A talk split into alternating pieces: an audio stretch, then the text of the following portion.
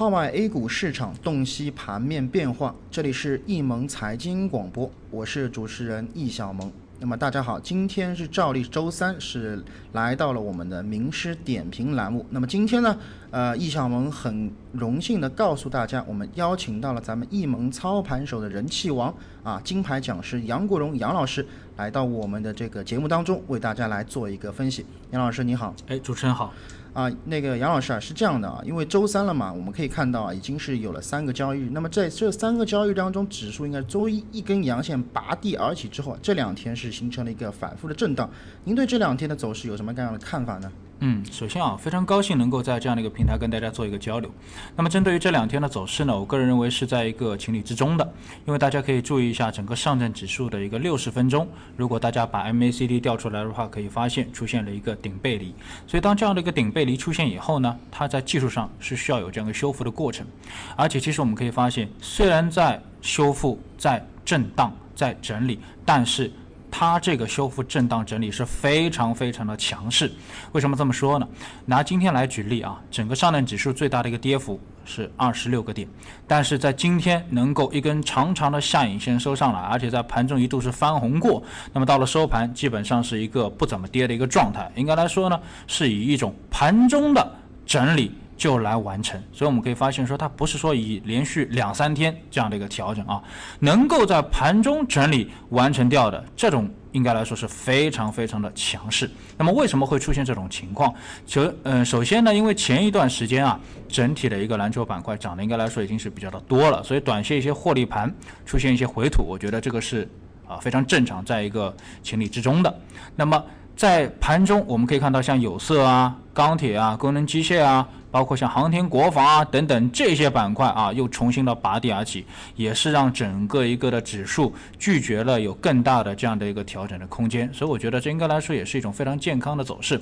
那么面对这样的一个走势，对我们的投资者来讲，我觉得啊，还是依然维持我之前给到大家的一个观点，这样的一句话叫做：上涨过程当中的回调就是送金条。其实我们可以发现，当今天整个一个证券期货板块出现调整以后啊，随着这些个股跌到了五天线或者说是十天线附近左右，哎，反而是一个非常好的买入时机。如果去买入的话，我们可以看到又是在盘中出现了一定程度的一个反弹，所以我觉得像这样的一个调整，反而是送给我们一个想去买入一些个股却又找不到非常好时机的一个机会。我是这么看的，主持人。啊，好的，呃，非常感谢杨老师这样的一个对前三天的这么一个总结啊。哎，那么杨老师，我想问一下，前三天既然您认为啊整个调整是一个强势的一个状态的调整，那么对于未来的两天，周四周五啊，你对咱们的这个听众朋友们，有什么样的一个操作上或者说呃自己的一个一个看法吗？嗯，首先是这样的啊，我给到大家一个非常明确的信号，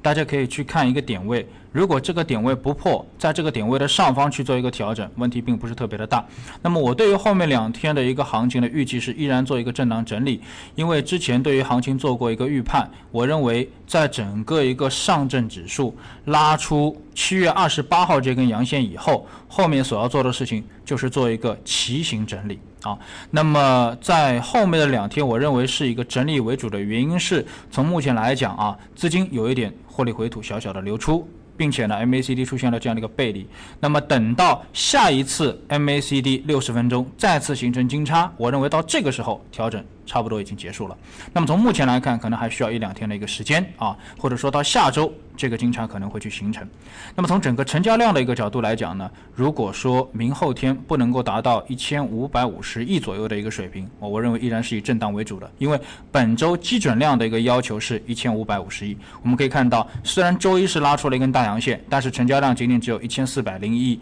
包括昨天和今天都没有达到一千五百五十亿这样的一个基准量的要求。所以如果明后天，依然达不到这样的一个基准量，我认为依然是以调整为主。所以在这过程当中，有两点大家需要去注意的。第一点，也就是说这个支撑位二幺八五啊这个位置啊，大家可以去关注一下。还有一点就是六十分钟的 MACD 什么时候形成一个金叉，我认为这个震荡啊也就意味着快要结束了。主持人，这是我对于整个上证指数接下来两天的一个观点和看法。啊，好的，那个非常感谢杨老师今天啊抽空给大家来做了一个名师的一个点评。那么现在这里也是非常感谢杨老师今天的这个在节目当中的这个畅所欲言啊。呃，还要告诉大家一个好消息，今天晚间啊五点到六点，咱们的杨老师呢将会入驻咱们的微社区，跟大家来做一个互动的交流。哎，如果在座的各位在收听节目的朋友，千万不要错过了啊。那么今天呢，就是我们今天所有的这个名师点评的所有的这个内容，咱们下周。同一时间不见不散。